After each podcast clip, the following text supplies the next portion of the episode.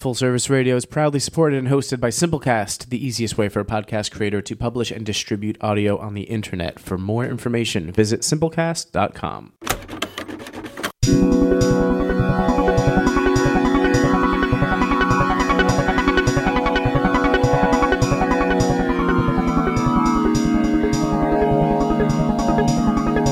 You're tuned into Full Service Radio. Full Service Radio. Full service. Full service, full service. Full service radio.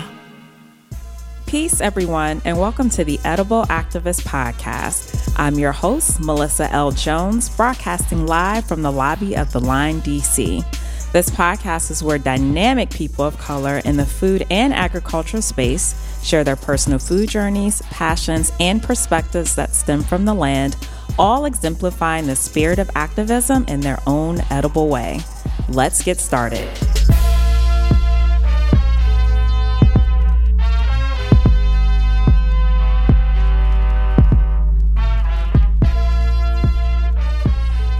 Hey, hey, hey, peace, everyone, and welcome to the Edible Activist Podcast. Today on the show, I have a really cool guest, and sorry for the delay, guys. We had a little bit of a difficulty, technical difficulty. Or I, gue- I don't know if you want to call it a technical difficulty, but stuff happens. But we're here and we're ready. So I have a great guest today, guys, and um, her name is Rebecca Lemos Otero. Yes, Right. And Rebecca has dedicated her career to making safe green spaces where children and youth are the main stewards and cultivators. As co founder and executive director of City Blossoms, Rebecca gets to combine her interests in community. Develop community development, entrepreneurship, horticulture, the arts, and working with youth. Welcome to the show, Rebecca. Thank you. Did I say your last name right? Almost.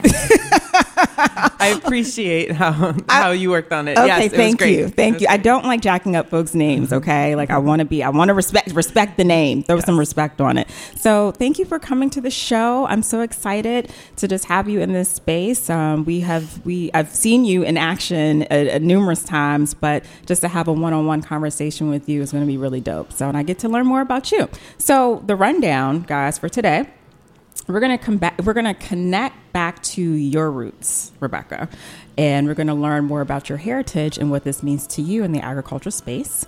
We're gonna learn about current city blossom programs and initiatives because this organization is extremely dynamic and um, i'm actually gonna tell you in a moment how to find them because i like for our listeners to like look at the page and listen so they can see all the goodness that you guys are doing. We're gonna learn how green spaces can reduce depression and we're also going to educate listeners on how to be more hands on in building edible spaces because Rebecca is so hands on, y'all. she was in here about to fix some stuff in a minute. Hence the reason why we're a little bit behind. So, um, welcome again, Rebecca. Peace. Like, this is going to be great. And so, Rebecca, like, who who is Rebecca and, and what are your roots? Because I like I know you in the city blossom space, in the food space, in the green space, but you know I want our, our listeners to be able to connect to you know the soul of who you are and where you come from. And um, I know you're from DC. Yes. Um, yeah, born and raised DC. I'm actually my family house is two blocks away from where we're recording this now. Can you tell folks how you actually used to work in the church before it was a hotel? yeah, so I grew up in Adams Morgan, um, and my parents are activists, and I'll go back to that.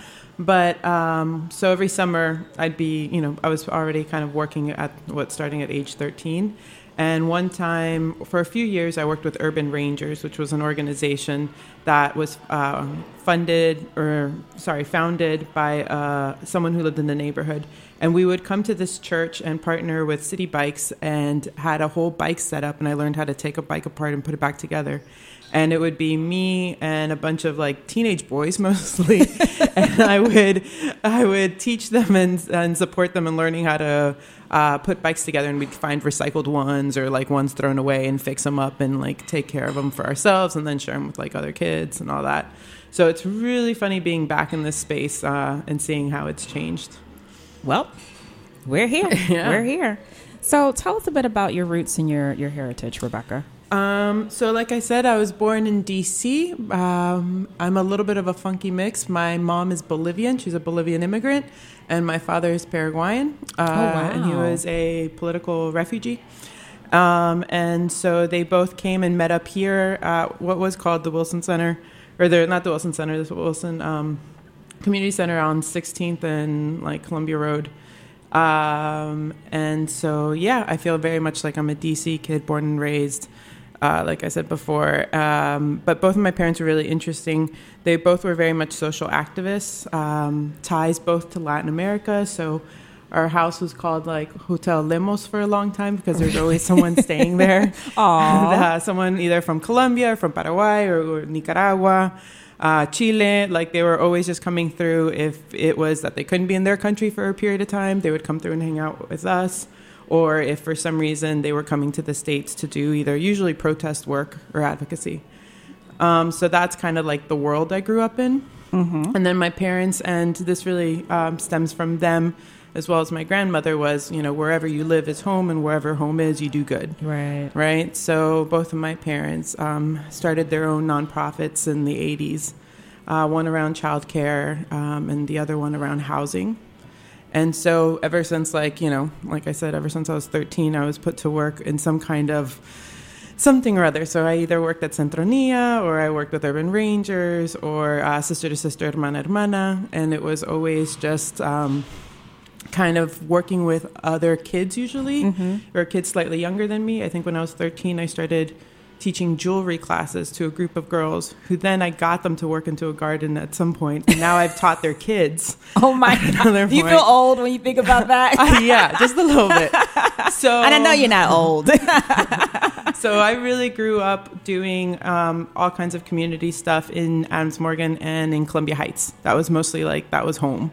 So you you identify though as a Latina woman. Like, how do you identify? I identify as a Latina woman, Okay. um, and mostly because um, I my parents would definitely send us to Latin America whenever they could. So like I did, you know, summer, you know how your family Mm-hmm. Sends you down. Yes. exactly. So I Mm-hmm. would be sent to Bolivia um, or Colombia or whatever.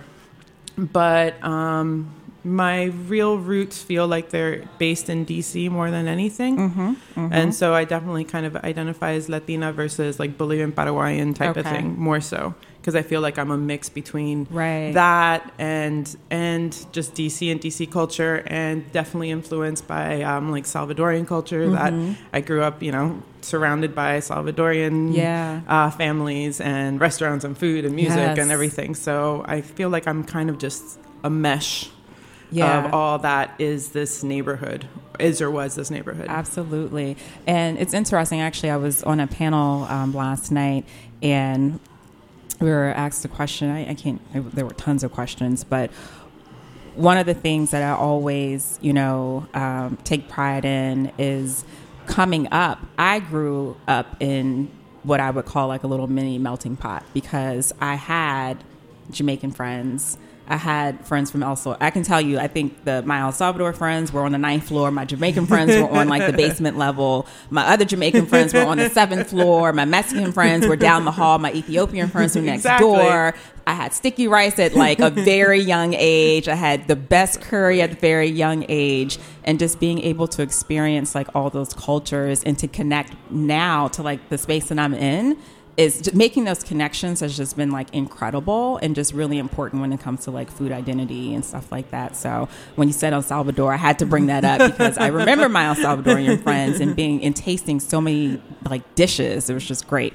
So growing up in DC, um, obviously you have you have witnessed a huge transition.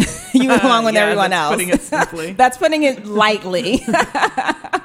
and you were the ultimate activist. Okay, forget edible activist. Like you were an activist at, when you were a baby.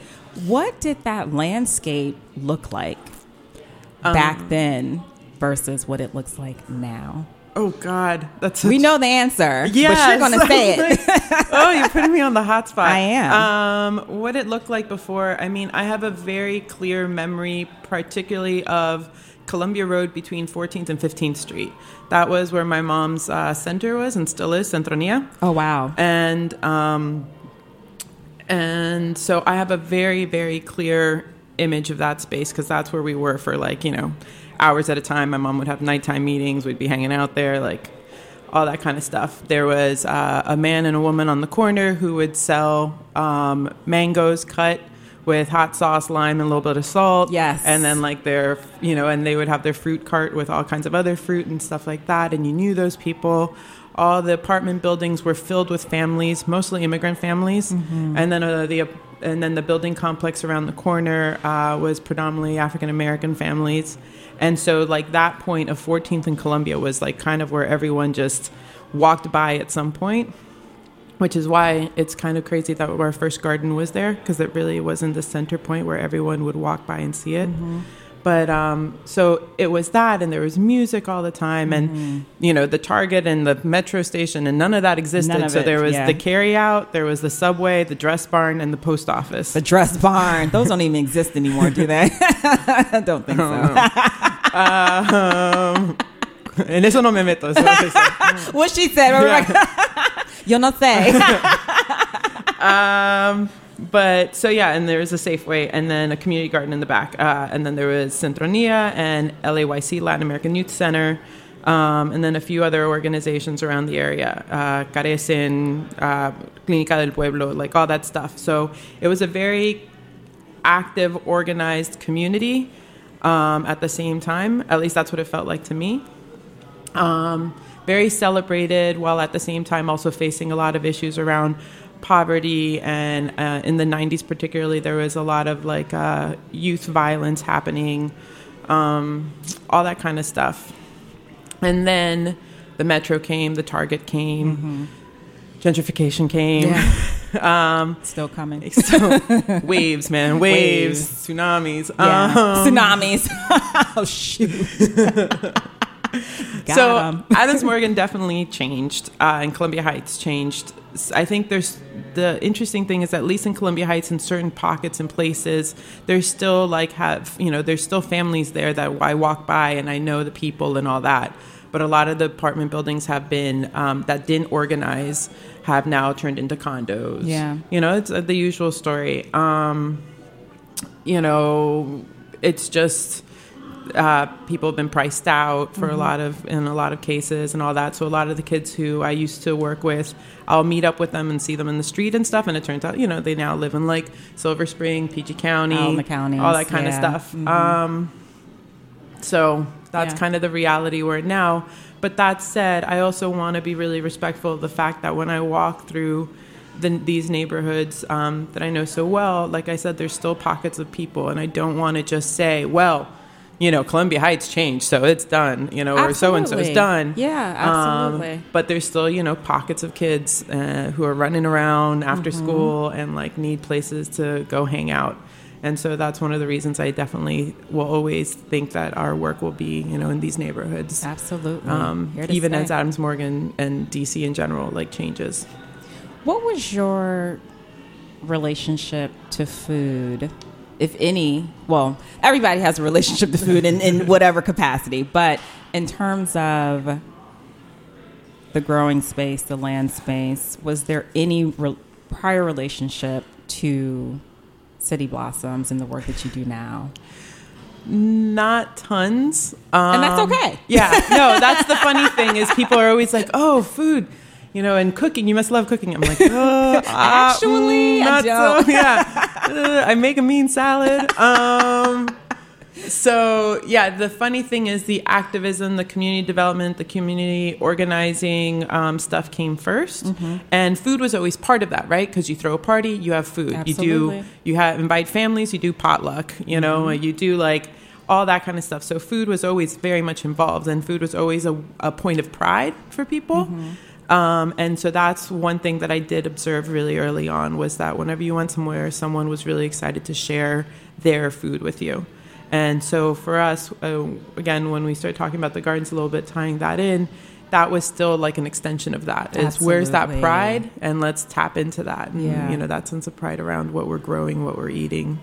Wonderful. I like your earrings, by the way. Sorry, I'm, I'm looking at you. I'm looking at your earrings. Sorry, guys. Had to say that. For those who are just tuning in, this is Melissa L. Jones with the Edible Activist Podcast, and I am here chatting with Rebecca Lemos Otero of City Blossoms. I'm gonna get her last name right, okay? I'm going to get it to the T. I actually want to learn like, um, Spanish as a second language. I'm just going to toss that out there. That's been a long term goal of mine. Um, but we're just having a conversations. I have um, been in Rebecca's space a few times, but I've never had a one on one with her. And so just learning about her um, upbringing in DC and, you know, the landscape um, that she is has witnessed change and is still changing. And I, you know, I bring those questions up not to just necessarily pinpoint the bad or just pinpoint the good, but I do. Li- I feel like that ties into a lot of the work that people are doing now, um, and just seeing like all the the change, you know, that you all are incorporating and still incorporating and just thinking back to where you were when you were in DC and just, you know, what that landscape looked like. So thank you for sharing that with us. And so um, thank you guys for listening. And for those who are just tuning in, like this is going to be a really dope show. And I'm just happy to be here with Rebecca. So you worked on speaking of like not really having any ties to the land and growing in you know in that respect prior to city blossoms which, which we're going to talk more about but um, i was reading that there was one small project that you worked on that kind of just like was the catalyst behind City Blossoms, and it just took off from there. yeah, yeah, that's kind of what happened. what was the rundown? so I think it was 1998. Um, I'm terrible with dates. That's- but it's it, yeah, 1998. It was right before I went to college. So I gave, I think I just gave my age away. Not that it matters. I wasn't calculating. Eh. um, so yeah, uh, around 1998, someone did what we later started calling drop and plop, which is someone outside of a community comes in, Drop and plop. doesn't necessarily do community building work or partner too much, and they plop something into the community. They drop it, they plop it. Um, and then kind of walk away and be like, look at this amazing thing I made you. Peace out. And then there's no thought about sustainability, Yeah. you know, staffing, costs that are being associated to it. And so sometimes those projects, as well meaning as they may be, turn into like something else that the community or that organization has to like now balance and work with. And sometimes it's more of a stress. Um, sometimes it works out, sometimes it doesn't. But that's one Yeah. of the reasons we really think consci- we try to be really conscious about how we enter a space. So that said, someone did kind of something like that at, at Centronia, which at that point was Calvary Bilingual Multicultural Learning Center. Okay. Just throw that out um, for whoever's listening remembers those days. Uh, anyway, uh, so we had a small garden space there that just sh- kind of showed up, and I was asked by one of the counselors to go out with a group of kids.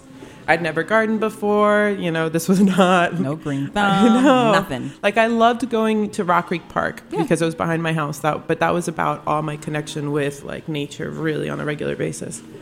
Um, and so I took some kids out there and we started like planting some seeds. The joke is, you know, that our first plants were uh, like Michael Jackson and I forget the name of the other one. There are two tomato plants and we planted them in shade. We had at some point like a goldfish that died and got buried back there. Aw. Like we were just guessing at what we were doing, right? And it was this plot that was maybe 15 feet by 15 feet, really small. But what was magical about it is once we started doing it, and one of these neighbors still lives there, and I see him all the time. Um, it was me and a bunch of, you know, like 10 year olds or whatever. And adults started walking by down Columbia Road and they would stop and be like, What are you doing? Mm-hmm. You know, oh, this is how we do it in my country, or hey, you're really doing that wrong.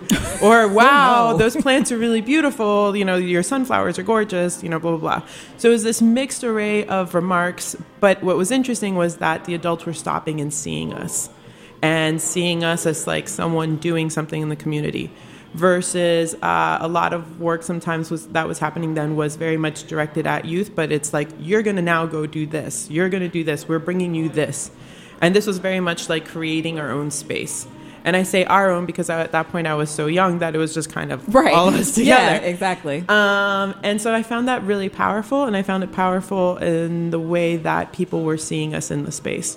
And so that was kind of the light bulb moment. wow. And that garden still exists. It does. Yeah. It's gone through like 20 renditions, um, but it still, it That's still okay. exists. That's okay.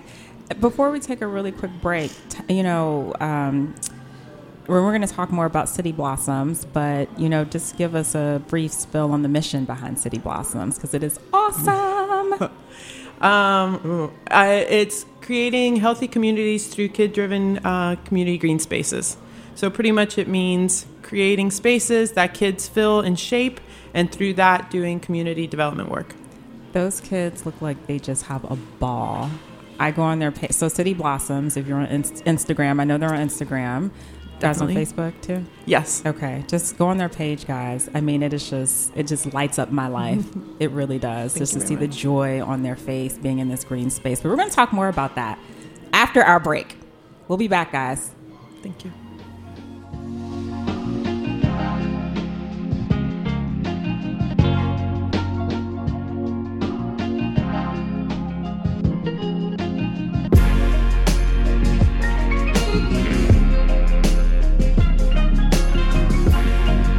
You're listening to Perfect Day, produced by Artists Authentic. For more of Authentic's work, visit allornothingstudios.com.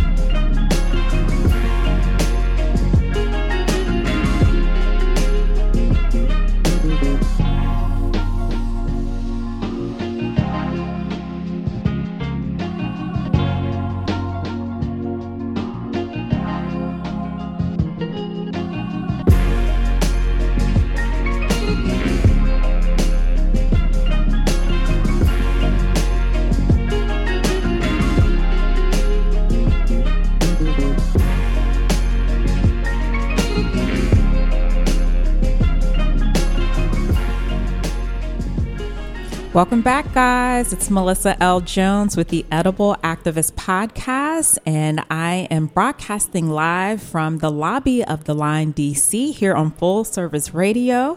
And I have Rebecca Lemos Otero. I hope I'm getting closer to getting your name right, sister. Rebecca is the executive director and co founder of City Blossoms, which is a wonderful organization and initiative that works with youth to, you know, cultivate green spaces for them and in the city. And she's going to talk a bit more about her mission. Um, Rebecca didn't have a green thumb coming up. But she was always like a mini activist in the community. Grew up in D.C., two blo- a couple blocks from where we are here in Adams Morgan. Has all been conscious for a very long time, though. Been conscious for for quite some time. And your parents were activists, so that just all just came on you, and you had you took the you naturally took the baton, and the work just continues. So.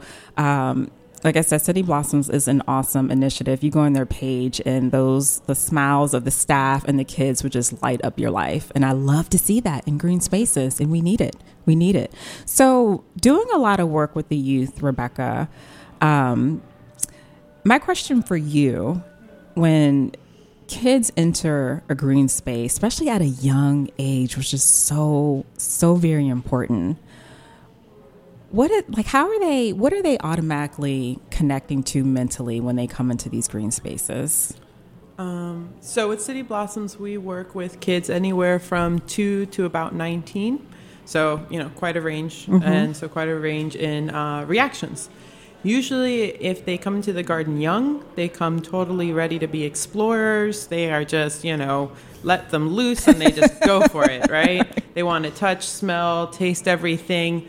Uh, no fear, you know, type of thing. Um, and with uh, once they have a few, you know, kind of opportunities to be in the gardens with us, then they definitely get fearless around just picking something and eating it. You know, almost a little too fearless. um, and that's why we like to have little littles come into the garden because if they have that, You call 'em little littles? I call them. Oh little my littles. gosh, The little But if we have them that young coming into the garden, then you know there's no then they're already creating their relationship with nature and food that is very much their own, and it's not based too much on biases of like, oh, something's dirty or something. You know. Right. So, and then was age as kids age up when we first started, if they were 10 years old, like they were already like, mm that's not for me. They came in. That would have been me. Yeah, exactly. but now I'm starting to see because DC has really focused on um, helping young kids, particularly in schools, get connected to gardens. There's definitely a lot more like you know. There's there's a few, mm-mm, but then there's also like, oh yeah, I know kale, you know, whatever. Uh, and then the teenagers at the beginning are usually the toughest uh, because they're like, I got my nails done, I got my hair done, like I ain't getting dirty. Exactly. But then uh, once they have some time in the space, usually because the way we create it is it's not that you have to do something, is that here's the space, you fill it, and you find out what it is that you like about it. So that if it's that you need a space, just a quiet green space to go read and be left alone for a little while, so you got some alone time, then that's what it's there for. If you have the space because you want to be with your friends, if you want to water, if you want to, you know, take care of the plants, and usually by the end, kids and young people want to experience a little bit of everything. They are all explorers in the end. Absolutely. Yep. So they definitely get that. But the first inclination might be a little like, you know, I'm from DC. We don't do that type of thing. But then, of course, as soon as you talk to them, almost everyone has a family story, right? Of like, mm-hmm. but my family member does this, my grandmother does that. So everyone usually has had some experience. We just, you know, help them kind of create their own personal relationship. Absolutely. And I think the the greatest thing about it. So you asked me, and uh, uh, I get I get these questions um, pretty often. They're like, Melissa, how did you get into food? Because I tell people I'm not really. I'd say quote unquote. I'm not. I wasn't supposed to be in this space. Okay, like I wasn't. I was doing something totally different and opposite of all of this. But you know, not that the show is about me. It's about Rebecca. But I'm gonna tie this all in. So, you know, a lot of people know that I made the food and health connection like a while back, and it was really due to my mom having to change her lifestyle, et cetera, et cetera. I got really when I started learning about all that and started watching documentaries, I got heavy into soil. I didn't realize how vital soil was to the environment. And so this was all just a personal journey for me as I'm planning events, living my life, you know, um, running my business. I was learning about food, health, and soil. And I was just like, why was I not introduced to soil during my youth? Like, this is so crazy. So the fact that kids can walk into a space and literally they're getting dirty but touching something that's so vital and so healthy and so calming and so soothing for them, it's just amazing it is just an amazing thing and you know i'm not sure how early on you all teach them about you know the the sciences behind in whichever way simple simplified way you know for the little littles um, or even you know for the youth up to 19 i mean this is an educate this is an um, educational process for everyone but um, i just think back to my youth and i wasn't in a garden yeah. I wasn't. I mean, I was. I was a bit of a tomboy out playing baseball, basketball, you know, and I would go take, you know, wash all the dirt and stuff off. But I wasn't getting my hands into plots and dirt because I didn't know anything. But it's so vital. Do you all teach? Like, is there any? I know you guys teach a lot of lessons, obviously, but is there any curriculums at all around like healthy soil and just them touching the earth as they come into these spaces? Um, I'm trying to think within our curriculum. There's probably I know like I have many edu- uh, educators who are part of our team who work with who are just as into Yeah. getting kids with their hands in the soil. Like Jessica particularly loves to break down soil. Um, but so as far as individual lessons, yes, we definitely have them. But more than anything, it's whenever kids come into a space, it's just having them, like you said, put their hands in the soil, look for worms usually, look for like demystify soil, but also uh, showcase kind of its magic. Yes. Because it's like on one end, demystify it so you're not scared of like the bugs that you see and all that. But on the other hand, be like, this beautiful stuff, if you smell it and you smell that it's like healthy, then that you know that like millions of microorganisms are living in it. And this is kind of like the beginning of everything. And you put a seed in it. Exactly. And magical things happen. So it's like that, a little bit of both, right? And just being like completely into and thankful of like the power that's in it. You make me want to go play in soil right now. like right now, just like smell the earth, smell the earth. Oh, yeah. Rebecca, how can green spaces reduce depression? Um, I want to be careful to answer that. Yes. I'm not a clinical doctor professional, but um, there are reports that have come out. Specifically, one came out last year that was highlighted in NPR in the University of Philadelphia, I believe, or Penn University, University of Pennsylvania, um, that really focused on the idea that just what is the impact of green spaces in communities. And what they said, um, and it's not the perfect report because they weren't even necessarily having people interact with the green spaces, or just walking by. Oh wow. Okay. But they were saying just by having one, whereas you had an empty lot that nothing was happening in, and maybe it was collecting trash and was clearly like just just vacant, versus having a green space that may have some landscaping or trees um, or a garden. That the difference in how people felt about their community and their own um, mental health, um, that they would report back that they felt better. And so just that they felt like a little bit lighter, a little bit happier. Mm-hmm. And I think it make it's true. I think it makes a huge difference both in just how does your community look to you has a strong effect on how you feel about it and then how you feel about your family being in it and yourself. But then also just having nature around you and having access to it, I think makes a huge, huge impact. And so, in the most densest part of the city, like Adams Morgan, like Columbia Heights, I think it's crucial that we make sure that we put land aside, that we can have green spaces so young people can still have that access. Because I think in the end, it does help with their mental um, mental health. Absolutely. I mean, even as adults, what is the one the one of the first things we want to do when we're down and we're out? We need to just get away. We want to go to a beach. Exactly. We want to see water. We want to see green land, right? Or take a walk. Or, Take a walk. We want to hug a tree. At least I do. Yes. hug several trees. I like to hug a tree. hug a tree. You want to connect with nature. Yes. And sometimes I don't think you automatically know why or what it is that you're looking for. When you go to the beach, you're you know thinking, "Oh, I'm just going to lay on the sand and relax." But yes, it's the sound of the water. It's the having the sand uh, underneath you. It's having the plants around you. So we may forget what that connection is about, but I think we all do end up craving it. Absolutely. So you all, City Blossoms, works with a dynamic group of youth called Mighty Greens. Yes. And I want to have them on the show eventually. We're going to work that out, right? Yes, I yes, want to have them in. And first of all, I'm all about entrepreneurship when it just comes to, in general, but especially with communities of color, but really for youth. So they're like levels to this, right? And I just think it's awesome that at a young age that they are not learn that not only are they learning how to grow food and just grow other you know, um, whether it be herbs or whatever for other products, but they're learning how to become entrepreneurs and they're learning business models, they're learning strategy. That is so important. Can you talk to us about Mighty Greens? Sure. So, just stepping back a little bit, um, I see just you know the development of City Blossoms as an entrepreneurial experience. Yes. Right, and I had a lot of fun doing it. Um, definitely was challenging, but it also I appreciated the opportunity to um, be able to create kind of whatever uh, whatever we wanted to create as a team. And so I've always thought that that's important to have the same opportunities uh, for the young people that we work with. Um, and it's looked it's looked different along the years, uh, but especially for like preteens and teens, there was always an entrepreneurial aspect to it. Partly because that's what naturally interests them, uh, partly because it was something that I thought was fun, but also you know a lot of um, a lot of them were coming from communities where they needed to think about real, real life skills. Yeah. I'm doing parentheses, Yeah, right? yeah. um, but they needed to think about kind of their next steps always, while at the same time enjoying uh, nature and enjoying food.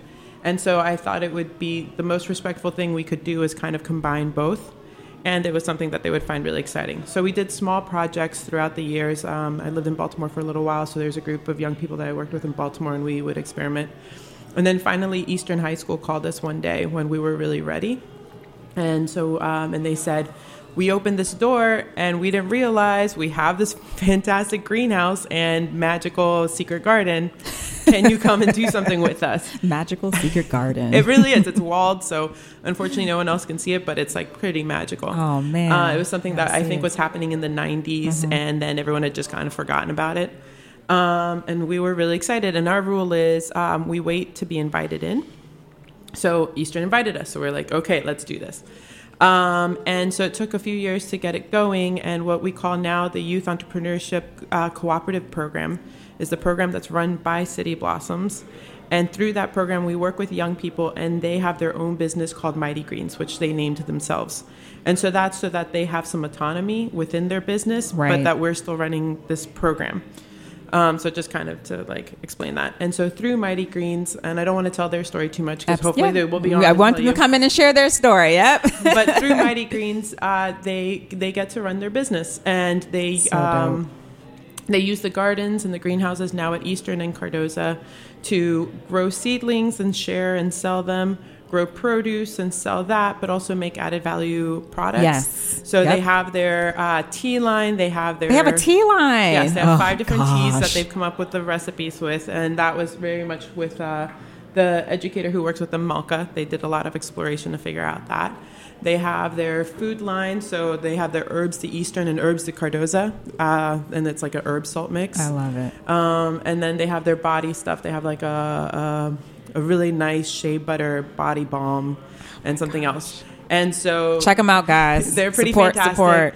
They're on Instagram too, uh, Mighty Greens DC. Yep, I follow them. Yeah, they're pretty great. Um, so they manage their business, run it, they make a profit, and because they work like a co-op, um, they then share the profit as a co-op would, right? Oh, okay. Yeah, and so the idea was really to explore an entrepreneurship as a communal activity versus an individual activity, both because there's a history of that in communities of color, Mm-hmm. um, but also because I think when you have limited resources, being an entrepreneur just by yourself is really tough. Yes, and it is. so let's talk about how we pull resources together to do to do good. Um, so that was just kind of that. And then through their work at Mighty Greens, they also interact and participate and support other work happening in City Blossoms. So they come into other spaces. They're examples of leadership for younger kids. Hopefully, uh, they become like a fellow at City Blossoms down the line if there's someone who's really interested. Um, or a board member or something like that. So we try to really intertwine it all together. I love it. Well, we can't. I can't. I couldn't bring up City Blossoms, obviously, and not shout out Mighty Greens because. I love their work. And you guys check them out, and I'm excited to have them in this space because I want them to share their story. They're doing some awesome things. I need to go get my tea because I am a tea drinker. I don't drink coffee, guys. I love tea. All right, oh, I'm Oh, all about theirs. this. That's pretty great. Yay! I'm excited. I'm excited. So we just have a few more moments, but I'm not leaving this show without talking about a book that you and two other folks collaborated on. I'm not doing that. I'm resurrecting that. You laugh. I do my research now because I, I believe appreciate- I I've believe people noticed. doing. I listen. People are out here doing greatness, and I'm not letting it go. And I thought it was pretty dynamic. I need to go get it. So you got maybe 60 seconds. That's pressure, but you can do it. Maybe a minute and a half. So you and two other individuals co-authored, would you Uh, say, yes. or put together a book called Garden Gastro- Gastronomy. Mm-hmm. Tell us a little bit about that. So Garden Gastronomy, uh, Gastronomía del Jardín. What she is- said. en, el jar- en el jardín is a bilingual um, a bilingual kid focused cookbook that we designed at City Blossoms, and it was a response to the fact that we have um, what we call our community green spaces, which are kid gardens that are based in neighborhoods. They're not based at a school, and kids can just come during open times and hang out there. Wow, so and many neat. times they come for you know for there's many kids who come for years uh, or then their siblings come and then you know parent and whatever. So anyway we do recipes in those gardens uh, usually at least once a week. And we have four of those spaces now in dc and through that we started designing these recipes uh, both the staff but also with the kid input. And we would come up with like a kale avocado spread or kale chickpea spread uh, everyone really loved doing summer rolls which we were taught when this uh, Vietnamese uh, youth group would come to the garden often, so we like really got into that. And so we just had all these recipes and decided that we wanted to package it. And we anything that we package, we try to make it bilingual, so it's accessible to Spanish and English speaking communities. Um, and we had a graphic designer just drop out of nowhere who was amazing and helped us put the book together. Um, and a food photographer who was amazing, whose son had been an intern, and like it just the It just stars all aligned. came- the stars Yeah, aligned. the stars aligned. It was amazing. I and love then we ended up with this fantastic book, and now we have it to share, and we've been able to share it all around the country. and so it's out there doing. and its work. still for sale, right? Yep, it's still for sale. You can check Come out on our website. we're talking about support, entrepreneurship. Buy the book. It's I'm really going to get the book. You buy the book. It's pretty lovely. That is exciting. Rebecca, it's been great having you here on the show. Thank you. Thank you very I was much. I was just literally excited just to sit down and talk to you one on one because we see each other in these different the spaces. Let me tell you, the last time, so I you were at an event that I put together Mm-hmm. like last summer or whatever, last fall. I don't remember at Uptop Acres, but I remember the time before that. So Rebecca is a builder, y'all. Like I'm telling you, like she was in here trying to get some stuff together. But I remember the last time when she was at Rooting, putting together like a whole like garden bed, like hammers, nails, and she's just like, and this is how you do it, and bam, bam, bam. And that's actually one of the things that we, because we we had some technical difficulties, guys. So I really wanted to touch on about people being really hands on in the garden space. Sorry, we didn't get to that, so don't come to me saying you didn't talk about that. I'm out of time, guys. Okay, like stuff happens. We'll have her back on the show when Mighty Greens comes in. But um, I, I did really want to touch on the fact on people just being really hands on in the garden space because this girl over here will put will I will build you a garden. she will build you a garden. and I will put drills in hands of like any young person who's ready to like jump in there as well. So and she's not playing. Nope. Like she's, I'm looking at her now. Like, what you about to go do after the show, girl? I think I have to use a jigsaw today. oh gosh, she's not. She's not joking. Where can we find City Blossoms? At again on Instagram, Facebook, and wherever else you are. Website. Yep. Our website is um, www.cityblossoms.org, and then we are definitely on Instagram at at City Blossoms. Also, obviously, check out Mighty Greens. Yes. uh, and our Facebook page. And just you know, just look us up Awesome. and contact us if you want to hang out or do anything or check out where any of our spaces are. Yep. And buy the book, y'all. Garden Gas- Gastronomy. Yep. I got it. Okay. So really quickly, guys, I have like a minute to do this. We're gonna do a rapid fire. You ready for me, Rebecca? Okay, gonna try. Uh oh. what is your favorite leafy green? Uh, kale. You and like 10 other people. I, I love it. Kale, yeah. Kale, yeah. Kale, yeah. Sweet, spicy, sour, or salty? Uh, salty sweet. All about it. Unless unless it's the mangoes in the bag with the hot sauce. Oh, you know, I lived in. New York for a couple years. You got the mangoes in the bag? Absolutely. Oh, I was in Crown things. Heights, Harlem. I was just like, all right, give me everything, okay? I mean, you talking about the best mangoes that came out of that city. I'm telling you. Um, your favorite fruit? mango. Mango. What's cooking in your pot these days? Literally, she's giving this eye. She already saw. Cooking, not so much. I made a very delicious edamame and corn salad with some herbs in my backyard. That sounds delicious. I can make a mean salad, but as soon as fire is involved, That's That's okay. that sounds absolutely divine. thank you. All Well, right. you're always welcome. Some. I was gonna say, will you share with me next time? Thank you. Um, one way someone can channel their inner edible activism. Um, come hang out with us in the garden. I mean, I know that sounds kind of like a plug, but No. really, like, uh, there's spaces all around, and so we need people in them to like liven them up and be part of them. So you can always come join us, and we're strong believers in partnerships. Real talk. Reach out to Rebecca, guys. They're a really awesome organization. Rebecca is an awesome person. Thank, you. you. for sharing a bit about your background and um, your upbringing. And so this was dope. All right, guys. So I got to go. I'm already running over. Um, let me say my little spill. So thank you, everyone, for tuning in. Um, we are here live on Full Service Radio every Wednesday at 11 a.m. You can access each episode after it airs on iTunes and Spotify. You can also catch today's show on fullserviceradio.org, which is also home to some other really cool podcasters. So please check them out. Follow me at Food Talks DC on Instagram, Facebook, and Twitter. Are you an edible activist? I'm sure you are. Come join me on the show. I would love to feature you. Just shoot me a DM on Instagram. Thanks and have a wonderful day. Peace. Gracias.